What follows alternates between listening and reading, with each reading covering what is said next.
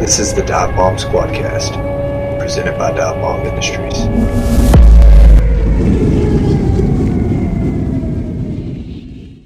All right. Good morning, good afternoon, and good evening to all of our Dive Bomb Squadcast listeners. I'm your host, Kyle Jones, and I'm actually freshly moved in into a, a house in Michigan, just moved across the country, uh, trying to get things unpacked and everything like that. And I've got one heck of a uh, guest for us today, um, and he is from the land of Dixie. He is uh, a Tennessee boy, and you actually seen him on a couple of our YouTube vlogs. Uh, it is one of my good buddies. He was he was a groomsman in my wedding. Um, duck hunting pal. Uh, love turkey hunting with this dude, and his name is Drew Comer. Uh, Drew, man, thank you for hopping on with us today. Man, thanks for having me. It's a pleasure. I'm, I'm already enjoying it. man, bro, man. Yeah, yeah, no, absolutely, man. I, uh, you know, a couple weeks ago, Drew and I were down turkey hunting, and uh, we did the the youth hunt. Got our our young buddy Landry on a bird, and then actually almost got him on a second bird, and and then Drew and I hunted together for the Tennessee opener and doubled up. It was it was an absolute time. How's turkey season been down there, Drew? man, it's been slowing down a little bit on us. You know, everything everything's greened up down here. You know, we've had some pretty consistent spring, actual spring weather. You know, um, some summer like days, and those birds have really broken up more than they have since you were here. You know, what was that? Just a few weeks ago. Yeah, it was. That was like April, first weekend of April, and dude, that was like every single bird was flocked up, big time. That was a grind, man. Yeah, that was a grind. I mean, we we worked our butts off for those two turkeys. Oh yeah, and you've you've gone and taken taken a couple buddies out, but last weekend, I want to hear about last weekend, man, because you did something that was pretty rad. Oh, with uh, with little man? Yeah, dude. Tell me, oh, tell me about dude, it. This guy, yeah. So this was this was an awesome deal. So one of my childhood friends lives right down the road from me. You know, we've grown up turkey hunting together, chasing these things, and uh, man, he gave me a call uh, a couple of weeks prior to this hunt, I was like, man, I've got these two boys from Chattanooga that are absolutely dying to turkey hunt with us.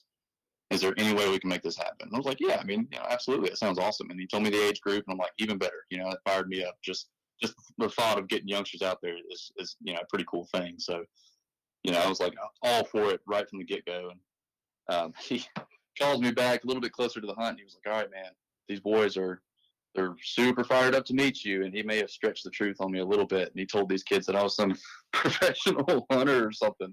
Um, it was pretty funny, but I ended up meeting these two boys and they were, uh, they were all excited. I mean, this is the first turkey hunt they've ever been on. And, uh, you know, we, we were able to get them right underneath quite a few hens. They got right, I mean, right on top of us. Um, they were about 20 feet up in the tree. You know, we were down in a, in a creek bottom just a beautiful setting. Had the hens starting their tree yelps, you know, talking for the boys. I mean, just gave the full on show. They pitched right at our feet. Um, they got to see a few jakes. One of the boys elected not to shoot. He had the opportunity, so I was pretty proud to see that. You know, he was uh, he was he was patient. Um, but we had a heck of a show down there in the creek bottom, and you know, worked our way up to the to the top of this huge ridge where a big cattle pasture pretty much centers this whole farm. And uh, there was an old cemetery in the center of it with a cluster of trees. We got the boys in the in the cluster and we set up a blind. You know, just uh, just some brush here and there, some tree limbs that had fallen around us, and set up a single hen decoy and just kind of waited it out. At this point, it was about nine o'clock, and we waited it out for a couple of hours. And man, we had two long beards come from behind us. These boys were facing the north end of the field, and my buddy and I are facing the south. Had our backs all all together these birds come right up to uh, my buddy and I. I mean, they skirt us at about 30 yards, and they're coming on our left side. And we're talking to the boys this whole time, you know, trying to keep in, in contact. We were just in a tight spot, you know, tight situation. And uh, the boy to our right had an opportunity to shoot, and he swung to shoot. As soon as he did, he moved a little too quick. Bird busted him. You know, he wasn't able to connect on that. These birds slipped off, and we were you know, a few minutes into coaching these boys back up and telling them it's not over yet. And sure enough, another bird comes right back out on the left side. And uh, he saw the decoy, and just did it perfect. He was all by himself, just did his thing, came right up to the decoys, and um, the boy to the left, our 12 year old, he hammered him, absolutely hammered him. Um, and it was it was a cool thing to see, really really cool. That's cool, man. And and you know, hearing hearing that story, like I got the rundown from you before, but I want I want all of our listeners to know what their dad messaged you because that that to me is I think what everybody strives for. So go man, go ahead. That was man, that was uh, a pretty awesome feeling. I can't really put it into words, you know. I mean, I just a few days had gone by after this hunt, and um, you know everybody was super grateful. You know, this this kid's family, you know, was up there at the house whenever we pulled up with his turkey, and you know they were all just so so happy for him and everything. And I shook hands with a lot of the family members, you know, a lot of great people, and that was a cool experience in itself. But a couple of days afterward, um, the the father of the boy who had shot the turkey, he reached out to me and said, "Man, I just want to let you know that." You know, my boy has been telling everybody about this hunt and how awesome it was, and he said it was the best day of his life. Yeah. And I just can't enough for presenting that opportunity to him. That and is that is cool. That it is. was awesome. It's still it's giving me goosebumps right now. Oh, dude, know? I got I got them too, man. I I got them too because we were we were that kid once. It, it, bingo. We were we were that kid, uh, and and it was one hunt that changed our life. You know, and that's that's that's what you got. That's what you gave that kid just burned it into his brain. Dude, I mean, not just burned it. I mean, talking hot brand, just yep. searing it, dude. Just, just, uh, just lighting a fire under that kid's oh, behind. Yeah. And sure, yeah, I'm pretty sure his dad is going to be sending me some different texts later on down the road. Like he created a monster. Well, that's that's kind of what I had with uh, with Landry, right? So you got to hunt with Landry, and I took, yes. you know, I took him out duck hunting and turkey hunting and uh, you know after his duck hunt i apologized to his parents in advance i'm like look this kid I, i'm so sorry because financially I know what he's about to go do. so so I, so I apologize for that in advance. Same thing with turkey hunting, you know, any and these kids, I mean, they're gonna they're gonna pay attention. They're gonna they're gonna watch what camo you wear. They're gonna watch what decoys you you use, what calls you use, man. It's a it's oh, pretty yeah.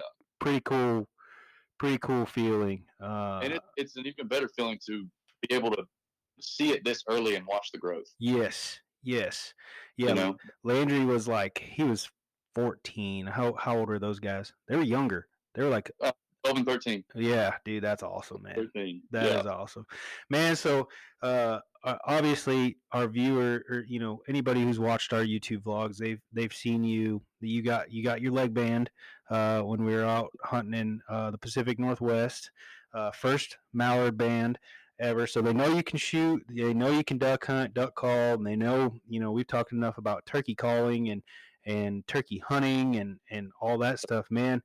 Uh, you do a little bit of duck calling competitions as well. But man, I want to get into something that I don't think we've ever talked about on the Dive Bomb Squadcast, uh, and that is uh, bow fishing. And you know that's it's huge down by you. Uh, you do a lot of competition stuff like that, but man, I think you know a giant majority of our customers are from like Minnesota, Wisconsin, Iowa, North Dakota. So there's a ton of people that uh, bow fish as well, or you know, think about it, have thought about it, and you know maybe want to start get into it. So let's let's talk about it, man. Let's let's if uh, you know if if if I decided, hey man, like say I don't have a boat, right? Because I know you can do it from the bank and stuff like that. Obviously, the boat is the ideal setup with the lights, the whole gambit, right?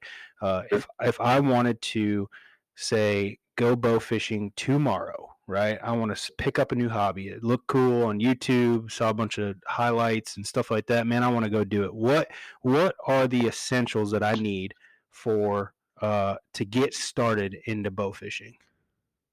Man, nowadays, since this sport has exploded so much, I, I've been involved in it for a long time, and I've seen the growth of it. Now is a better time than ever to get introduced to it because of the just the ease of access. I mean, and the number is growing every year as far as boaters, you know, guys that have rigged their boats, guys that are going out on a consistent basis. I mean, it's constantly growing. We're seeing it at all of our tournaments that we go to every year. With that being said, if you if you are involved with social media in any way, it's not that hard to find somebody that bow fishes. And nine times out of ten, I know a lot of guys in this community. We're all down to take new people. Yeah. You know, I, I work at a school. Um, it's my normal nine to five, and you know we we take a ton of kids because we drag the boat here all the time. Um, it's just centrally located in Nashville, and there's a lot of bodies of water that aren't too terribly far that we can access quickly. And uh, we end up taking a lot of the boys because of that. And I mean, it's just you know experiences like that are what make you know what making the sport grow so fast. With it growing that fast, like I said, there's just endless opportunities to hook up with somebody and go. I mean, I I can scroll through my phone and I can probably come across 50 or more contacts where I could hit them up and we would probably be on the water within 24 hours.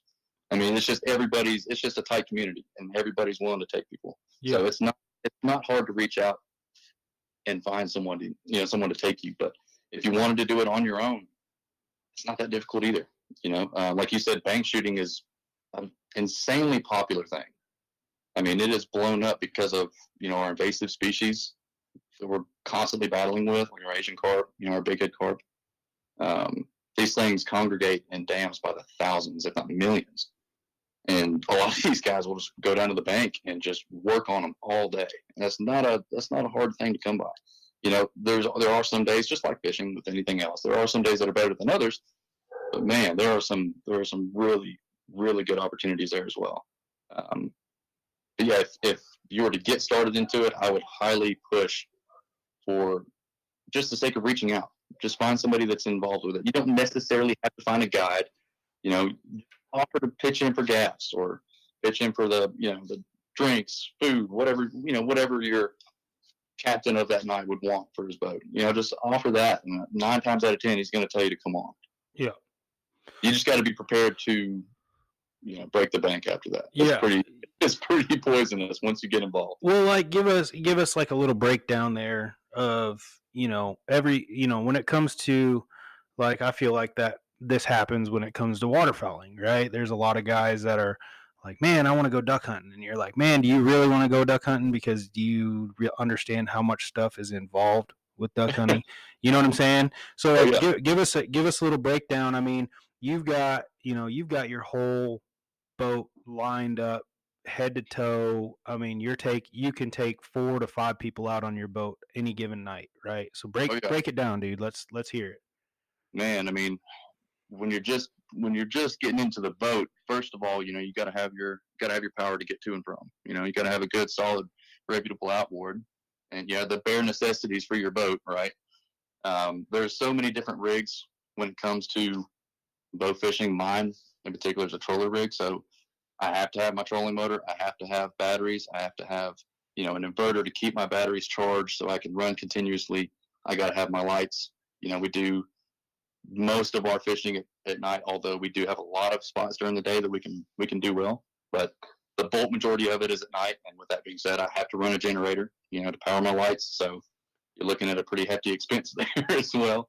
Um, you know, and then you start to get into your equipment with your bows and arrows. I mean, I can't tell you how many arrows break or get lost or line gets cut and they, you know, somebody shoots a log 20 feet down. Yeah. You know, stuff like that happens all the time. So you got your constant flow of expenses like your arrows, your tips, your nocks, your safety slides on your arrows, your replacement line, your finger savers on your bowstrings. It's just like, you know, your basic necessities for waterfowl, like your ammo and stuff. Your expendable, your expendable stuff that you constantly go through. Uh, there's a there's a constant revolving door of that. But um, you know, these bows are not cheap either. Um, I I have just some generic bows that our, our clients shoot, um, and they they typically run, you know, three four hundred bucks a piece. And then the ones that we shoot for our tournaments, you know, they're uh, they're a little bit different style. They're a little bit um, on the heftier side on the on the price tags, and Yeah, those also break too. So that's I feel know, like that's kind a of that's kind of expected. Like if you're, you know, Oh, your yeah. competition. I mean, any anything. If you go uh, target shooting archery stuff or target shooting, you know, clay pigeons and stuff like that with with shotguns. I mean, you're you're talking now Yeah. you don't got a you don't have a fifteen hundred dollar shotgun. You've got a three to four to five thousand dollar shotgun that you're shooting. You know what I'm saying? Exactly. So Yeah. So yeah, that that number always you know tends to climb, and you know with the reels, you know uh, we put our reels through a ton of abuse, um, and I use two different styles of reels uh, depending on who we have. If we have clients, you know I use uh, a little bit hardier reel than what I would use on my personal rig, but mine is you know built for more finesse style fishing.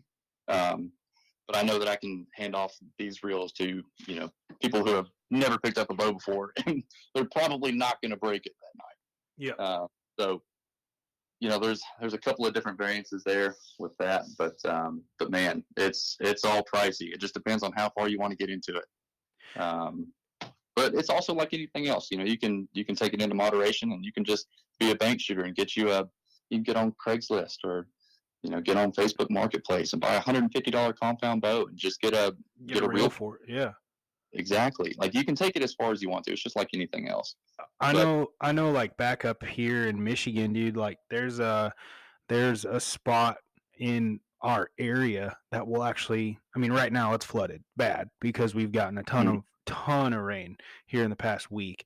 Um but like, you know, once that once that river level drops a little bit, uh it's landlocked water and it's only like waist deep. So like we go That's- we go wade through it and shoot fish I mean, because you see them all, you see them moving, you see them, you know, their backs are poking out of the water, you know. Oh, yeah. So uh, all we did was go get go to like Sportsman's Warehouse or anything like that, get a cheap reel with an arrow and and be all set. And you're good to go. Absolutely. Yeah, and you know it's a perfect example. Um, you know, I've, I've met I've met guys on both ends of the spectrum with this sport, and it seems like they all have the exact same feeling that I do. I mean, there's just no mistaking it. If you've been doing it a while, you know it's just uh, it's just an addicting sport. I mean, it's it's what gets me gets me going whenever turkey season is out and I can't hunt ducks. Yeah. I can chase fish. Yeah. You know, that that bridges the gap for me. So So so so for the guys that you know, there's there's gonna be a lot of people that are listening that are like, man, that sounds pretty cool. But also, there's you know, we start with waterfowlers, we start talking about duck and goose calling contests, and there's a lot of guys mm. that don't realize those are going on. So what? So there's there's like bow fishing for, you know, for recreation, right? And then there's let let's hear the levels of at which this can go because I know that you've done some some tournaments and stuff like that like let's you know talk about some of the money there that's there and that can be involved and like the places you can go Yeah, man. So the like I said, the community's huge. First off, and that being said, there's tournaments. You know, there are local shoots and your your top ten national shoots, uh, give or take, every year. And it's it's just a matter of what region of the of the nation you want to fish, and you find some tournaments to go to. But there's there's always a few that stand out nationwide. Um, you know, there's a Bass Pro hosts a huge one. They, they've got a pretty successful program going. The U.S. Open that usually hosts about two or three hundred boats, you know, um, each each year. And I mean, man, their pot is right around thirty five, you know, thirty five thousand dollars with a five thousand dollar big fish pot. You know, it can get pretty, it can get pretty steep out there, and the competition is is pretty pretty intimidating as well with those shoots. But I mean, man, when it comes to tournaments like that, whenever you see your your really big names in the bow fishing world running airboats and you know um, scouting for weeks on end leading up to the shoot, if they you know if they place within that top five, they might break even after it's all said and done with. When you get to that level, it's strictly bragging rights. I mean, that's all these guys care about, you know. Um, but these local shoots, you know, smaller numbers of boats can still have good turnouts, and you know, you can you can make you a little money doing it but um, there's there's a whole spectrum with with the tournament game as well. I mean, you can shoot a local, like for example, around here uh, we have a couple of guys that host some local shoots. You know, every spring, every summer. Usually have about a dozen or so. We'll have anywhere from you know six boats show up to 30 boats. You know, it, that number fluctuates every week, and it just depends on you know the availability of everyone else. Um, but and that also you know, that also dictates your pot. Um, but the the big you know those 10 or so big, big annual tournaments usually have massive turnouts, and um, I mean it's not uncommon to you know go to these you know these designated locations for these tournaments and scout a week ahead of time and see you know 50 or so other sets of lights looking at yeah. the same you're looking at you know and i've fished i fished in a lot of places um and man one of the one of the busiest bodies of water i've ever seen was in louisiana you know um just an insane amount of boats out there doing the same thing we're doing but it's just because of the ecosystem Yeah. How many fish that that area hosts it almost seemed like overkill when i saw it at the time but i mean dude there's just a lot of fish down there Yeah, yeah. Uh, are are you shooting like redfish down there too, or Mo- you, yeah mostly a lot of guys are going after redfish and alligator gar okay? the big thing down there is alligator gar. Gotcha. Um, there's a couple of guides, a couple of really, really successful guides um, that are down in the like in the Venice, the Buras and Venice area that do some some pretty impressive stuff, man. I mean, they they shoot six, seven, eight foot fish on a consistent basis. I mean, they're they look like dinosaurs. Uh, I was able to put my eyes on one uh, a couple years back that was over eight feet, and she was about 180 pounds and that was uh, that was pretty intimidating. I've never seen never seen anything like that with gills before in my life. Yeah, Um, we weren't able to get her in the boat, but that was uh, that was that was pretty impressive. And yeah, there's uh, there's there's a lot out there, man. There's it's a really really cool place to be. Um, but we've I mean I've gone up to the Ozarks, you know, and fished um, Lake of the Ozarks, Table Rock Lake, areas like that, and it's it's so crazy to see the diversity in the water and the ecosystems all over the country that are so different. You know, I mean, when you get up north, you got a lot, you got a lot of cleaner water to work with. Oh, there. dude, we back in uh, September, uh, Forrest and I were up in Minnesota with our buddies uh, at Pit Properties, Duncan Abram. Duncan made a phone call, and these dudes rolled up with like a 24 foot boat, dual surface drive, little like control switch on the front of this boat. So the dude that's driving the boat, bro, is like sitting there on the front with a joystick. And he, I mean, uh, dude, I, I was just like, this is this is intense, dude, because it's like Yeah. dual surface drives. You know, the whole wiring through the all the way through the, you know, there's lights all around every single corner of this boat, and we're going, you know, the whole time we're going through six inches, eight inches of water. And just Mhm. finding fish, and they're like, "Nope, nope, nope, log, log," like trying, trying to make sure we didn't shoot a log or anything. Yeah. But it was fun, man. Uh, but you know, That's like, awesome. what uh, have you ever had anybody? Because obviously, you know, you go out on you go out on some lakes and some rivers, and there's people that live on them. It's public. It's a public Oh, lake. You know, do you get people coming out yelling at you all the time, or what? Man, it, it really depends. Uh, it, it doesn't happen to me a lot. I will say that. Um, it happens. It you really have to be asking for it yourself because these highly populated areas on some of these lakes that we fish can be easily avoided. You know. Yeah. Um, some people just like to like to you know disregard the houses and go fish the spot because you know it's it might be a good spot and everybody knows that there's probably fish there. But um, you know, I would say in that scenario, you're going to have somebody along that cul-de-sac come out and either shine a flashlight at you or you know try to push you on somewhere. And you know it's it's an etiquette that we all try to we all try to you know be mindful of. It's just like anything else you know like um like with the, the whole hunting industry you know if one guy does a bad thing we're all known as that bad guy Yep. you know. It's unfortunate but you know we have some boats that will light up a house all night long if they've got fish in front of them Yeah. you know and there's other guys that will do the exact opposite. And I, i've actually fished with some guys that have their lighting rigged so that they can shut off you know their entire left side of their boat that might be casting light at a neighborhood so that they can fish the right side of the boat. You know i mean there's different ways to go around it. There's it's easily avoidable. Yeah. but uh, and that's why i say it doesn't happen to me a lot because it's you know it's it has to be it has to be a crazy situation like rolling up on a camper you know, somebody in a tent out in the middle of the woods that I would not expect. Uh, just come around and point and see, you know. But nine times out of ten, they're all pretty cool. They're they're all pretty, you know, um, reasonable and pretty interested in what we got going on. So Yeah. it's um, it's mostly, you know, it's all it's all easily avoidable stuff. So I'm I would say, no, it doesn't doesn't happen a lot.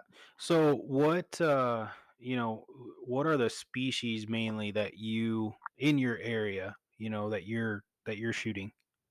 I mean, we're pretty diverse. That's the cool thing about where we're from. You know, all of these different bodies of water host different things, and um, for the most part, we've got pretty much everything in the carp family. You know, we've got the common carp, the grass carp. We've got our invasive species like the silver carp that jump. You know, and the the big head carp, which is their their big brothers.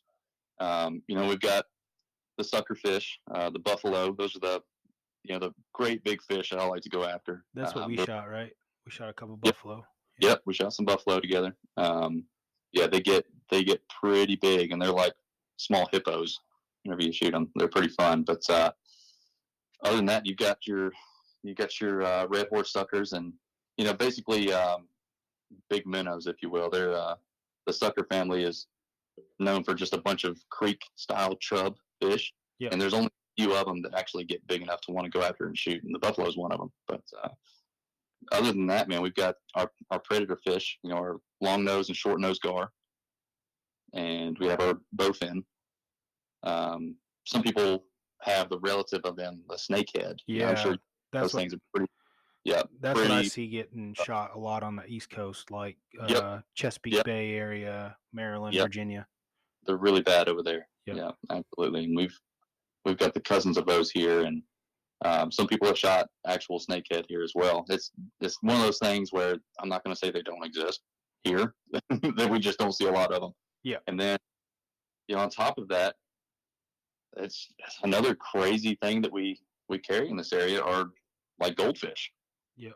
Um, you know, and in these heavily populated areas, a lot of people release fish and these fish mate with a lot of the carp and the other, you know, minnow species in these creeks, and they'll create hybrids, and you'll have all kinds of koi fish and you know different colored goldfish traveling up and down these creeks, and I mean, a, And, uh, a, a, a koi is a, a, a glorified carp. You know what I'm saying? Like it's the exact same.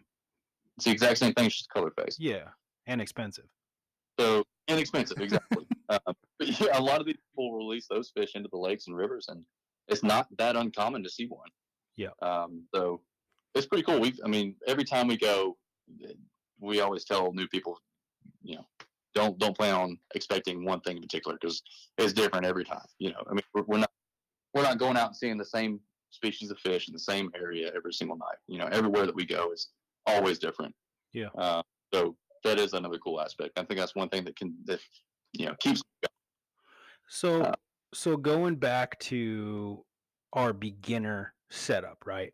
Um, is there, you know, is there an optimal, uh, like sign, right? That that that's what we're looking for, or this is going to be tend to be a little bit better area than than another area, or you know, like conditions. Like what what is it that you are like on the map or on the on the weekly uh, weather report, you're gonna Yep. say, "Man, Thursday looks like the day." You know what I'm saying? Like same same thing with us duck and goose hunting, right? Right? Yeah, There's absolutely. prime prime weather conditions. Like, uh, you know, the wind's gonna be perfect for hunting this spot. Like, this is Yep. what we do. What what is it that you look for? So it really depends on the body of water that I'm that I'm looking at. If I look at a body of water and it doesn't have four out of the five things that I want, but this body of water over here does, I'm going to go that way. And whenever I say that, I'm referring to the water level, I'm referring to the wind, I'm referring to the water temperature, and I'm referring to the pressure. So all that comes into play when it comes to bow fishing because we're we're, we're using it all off of visibility, right? So if the lake level is dropping, you know, I'm I may know in a certain area this particular cove is going to have an X amount of feet on it, where it's a lot more fishable. It's got an X amount of structure. I'm going to pick this place apart tonight because of this water level. But next week, that water level may be up a couple more feet. That may put more water somewhere else, whereas I would be better off in a high water area. That makes any sense. But um, the big things that I look for are big mud flats early in the spring. If you can get on a big shallow water flat with scattered structure, you're going to find carp. It's inevitable. It is one of the hot spots for any carp, minnow, or sucker species in that time frame because they it's just the easiest spot for them to make a make a bed and lay their eggs and protect them. You know, and their food source is all around them on those mud flats. They feed on all kinds of crustaceans and microinvertebrates all up and down the mud, and they also feed on other species that nest in these same areas. They'll push a game fish off of a bed that could be 20 feet down the bank from them and eat those eggs and go right back to their nest. You know, that's not an uncommon thing either. But that's what I try to target for the most part. Other than that, if I'm fishing a deep water lake, I concentrate a lot of my time on shallower ledges or just in general shallower creeks or coves. Um, I try to see as much as I can, you know, and the thing the beauty of bow fishing is it's always like I said, it's always different. So I could have a solid plan in my head going in. We go out there and I'm dead wrong, but we can figure something out. You know, that's that's the beauty of it. You can always take a step back, look look at your five biggest things: your water level, your water temperature, you know, your clarity, and all this and that. Put it all together and think of something else that you can go look at, and it could be night and day difference. It's just like you know bass fishing up and down a river. You go upriver, not having any luck, you go downriver. You've got you know another four mile an hour wind coming from the south. It could completely turn things on for you. You know, so there's there's things in my mind that I target, but it may not necessarily be the right option. I may have to pick up and try something else and just kind of fly by the seat of my pants and you know hope for the best. I like to say some people say that I'm good at this stuff. I like to just say I'm lucky because I'm willing to run around and try you know, Yeah. different areas. But um, I think that's the biggest thing is just being able, just being prepared to cover water. You know, you can't be too caught up in focusing on one certain area because it's close to the house. Yeah. Or it's convenient. You know what I mean? You can't. It's just like duck hunting. You have to be willing to put the miles in. You have to be willing to burn the gas, and you you have to be willing to be wrong. You know, you have to you have to accept the fact that you could be wrong on figuring out where some fish are, and just be accepting to the process and learn. Um, but I do, you know, keep my core fundamentals in, in my back pocket at all times. You know, and that's like I said, everything about that water and the temperature that we're currently working with, and the time of year. You know, put that all together, and you know, you start to start to pick apart the process pretty quickly. You know, so That's great, man. That's that's pretty stuff. Yeah, It's- no, and and before we get any further, make sure eh, to all the guys in all of these different states. Sorry, I meant I meant to do this a little bit eh, in you know back up just a little bit, but I meant to say make sure you check your state regulations on what sh- fish you can shoot because yeah, you might be able to shoot those fish in Tennessee, but you might go to Michigan and not be able to shoot certain fish too. So you make sure make sure you check your because like I dude, I I know a guy I know a guy who shot the uh I want to say man I, I think there's a time or I think it's in North Dakota you can actually shoot pike I want to say and he shot a state record um like an official state record so but there's some states that you, you can't do that at so it's like man we got to make sure that all of our listeners Oh yeah, oh yeah, and every every state is different. That I mean, there, there's no doubt about that. Yep. Um, you know, there there are some, like you said, some northern states that allow the shooting of game fish, and we are a strict no game fish state. Um, you know, we are strictly just just rough fish. Yeah. Um, I mean, the closest thing we get to that is a catfish. Some some guys around here would probably call a catfish a game fish, but uh, but yeah, that's about as close as we can get to that. yeah But, yeah yeah, i got you there definitely, definitely do your homework wherever you're listening. um Pause the podcast, Google it now, figure out what you um so like uh you know we talked we talked about getting into it and intro all that stuff man we talked about some tactics to or some things to look for to get started i mean once people I think once people, it, it's just like anything else, man. You get, you got to get reps in. You get reps in, you learn. You know, you Yep. you gotta in order to learn how to win, you gotta lose. You know what I'm saying? So you got to get your butt kicked. Uh, and I cannot preach that enough, man. You have to be willing to get your butt kicked. I cannot tell you how many times we've gone out and just been dog cussing mad. Yeah. Feeling absolutely defeated at the boat ramp. and you know it's like one of those things like uh you gotta you gotta take your two fish or one fish or whatever and then you know you're just learning. That's that's Yep. it. So uh but what you know when you we just you know talking a little bit about losing like what let's just hear some of your like i guess so with those tournaments a lot of them go by weight right, Right. so what what is the most the most weight you've brought in on a tournament Uh, and the most weight, we actually won the tournament. It was a so the tournaments are formatted in a lot of different ways, but this particular shoot was a total weight shoot. So there were no restrictions on the species. Uh, obviously, everything that was legal um, was permitted, and they, they, there was no cap on a number. So you could bring back as many rough fish as you possibly could, and your total weight was your you know was your your deciding factor. So we ended up winning that tournament with um, a little over 1,100 pounds. It was a it was 1172 total, Dang. and I man, I can't tell you the number of fish that was. um, we also did we also did get our big fish of the night, which was which was a uh, 63.4 pound buffalo. Dude, So that's a we- hawk. That's a hawk. Did you have to shoot it like twice or three times? uh, five or six. Oh yeah. God. yeah. Yeah. we kept having arrows pull out, and you know had to get the gaff in her. It was it was a fight. That's was intense. Definitely a brawl. Yeah. So what's what's the most amount of fish you've shot?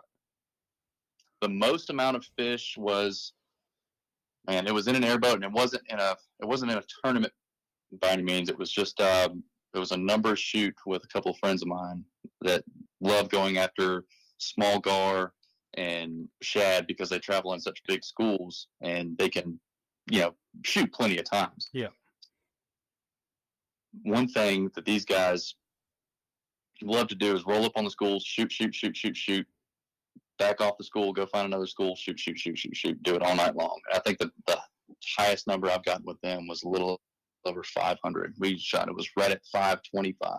Good night. night. For a night, they- dude. Yeah, for a night, and they just these guys were just filling up five gallon buckets full of shad and little baby gar. Um, pretty pretty intense. It's a heck of a workout. I'll say that. I mean, they these guys have their bows completely designed for it. You know, they Yeah. crank the bows all the way down to you know 17, 18 pounds, which you know by drawing back it feels like nothing. Yeah. You know, shave their arrows down, draw you know draw their their draw length down. They they design everything for it, and they shoot that way all night long. it's Yeah. pretty cool to see, but I don't know that I could do it all the time. I'm Well, more I mean, five five hundred fish. You got to think, man, how many times a bow is being drawn back in a night to shoot five hundred fish. You know what I'm oh, saying? Like, I mean, you got to factor in those misses too. oh yeah, that's what I'm. That's what I'm talking about. Like, you're just That- you. How many? How many? I guess. I mean, that's a that's a crazy ratio to think of right now. But like, how many? Yep. How many times you'd be pulling back to shoot one fish? I know what mine is. It's mm-hmm. going to be like I'm going to kill a fish one out of every six. You know Yep, what I'm saying? yep, so Absolutely. But I guess it happens so quickly because those, you know, those schools of shad and schools of gar will get so concentrated right at your feet that you can draw your bow, you know, at a at a half draw and let your arrow go. And if you miss, you just you're reeling yeah, you know, three four or five feet of line in, and Yeah. you get right back on target pretty quick, you know. And Yeah, that and your adrenaline's going, even though it's a tiny little fish, your adrenaline's going so much that I mean, I, there's been times where I've shot 20 times at one fish and I couldn't hit him, but I didn't realize I shot so many times. You know, it's just because I'm getting so excited over it. But uh, I think that's that's one of the reasons why those guys do it. They just they it's a lot less effort and they can shoot like crazy and they can get really really good at their shooting. So last last question before I know Yeah. you're eh, I know you're at work and uh, I greatly appreciate your time, man. Last question, and I know every single person is thinking it right now because they're like, "Man, 500 fish. What's that dude do with 500 fish?" So what what do you do with all these fish that you're shooting? Um, So go ahead. there's a few different ways to, to go about it. Um, what we do is I have access to a property that we basically supply the fish for compost. They have um, a number of pits dug out on their property in a in a backfield, and they're they're gardeners. They they run a few greenhouses and they use this compost for their soil, you know, and their um, and their plants and all the greenhouses. And they swear up and down about the the fish oils and the, the nutrients that come with the fish. Yep. Um, so it, I, I will say, man, I, it doesn't smell the best, but whenever you go out to these pits and take a look at the soil after they've turned it over, you know, with a few batches of fish, man, it it starts to look like Miracle-Gro. I mean, it just turns black and it's just rich as could be. Um, absolutely. I mean, the best you can get. Yeah. You know, um, so I do a lot of that. I contribute a lot of my fish to that. Um, other than that, uh, another popular thing that's starting to come up around here is fish emulsion. Yeah. So they basically break these fish down to a liquid form and they sell them to farmers and yeah, d- different agricultural uses. Um, but a lot of these farmers will take and spray it as fertilizer, Yeah. you know, on their fields. And it's the stuff is like steroids. Yeah. I mean, Same it same thing as what the other guys were doing, just in a liquefied form. You know. Yep, yep. And you know, touching back on Louisiana, you know, a lot of these guys, they're they have contracts with dog and cat food plants, Mhm. and these guys can shoot piles of fish in a night and bring them in to these, you know, to these different plants, and you know, have have a check written out for them, and you know, they pay a, a small percentage for you know per pound, but it's going somewhere. It's Yeah. getting you. Um, what I try to stress to people that are getting into it I try my best to stress this because it's one of those things that a lot of people just kind of bat an eye with bow fishing at, and that's mostly just leaving fish at a boat ramp. If you ever go, if you ever go with someone, or if you're walking the banks of a boat ramp, you shoot a couple of fish, you want to take a picture of them, by all means, do it. Lay them out, get a nice picture. Just do not leave your fish on the bank. Do not leave them on the ramp. It just it's a bad look on all of us. It's just like us if we were to you know trash a boat ramp after duck hunt one day. Oh yeah, mean, leave a, uh, and you know breast out ducks and throw them on the bank. Like, dude, that's that's a no go. That's a etiquette deal. That's an ethics deal. you have to follow those ethics and that's the only thing i try to preach with new people No, that's great.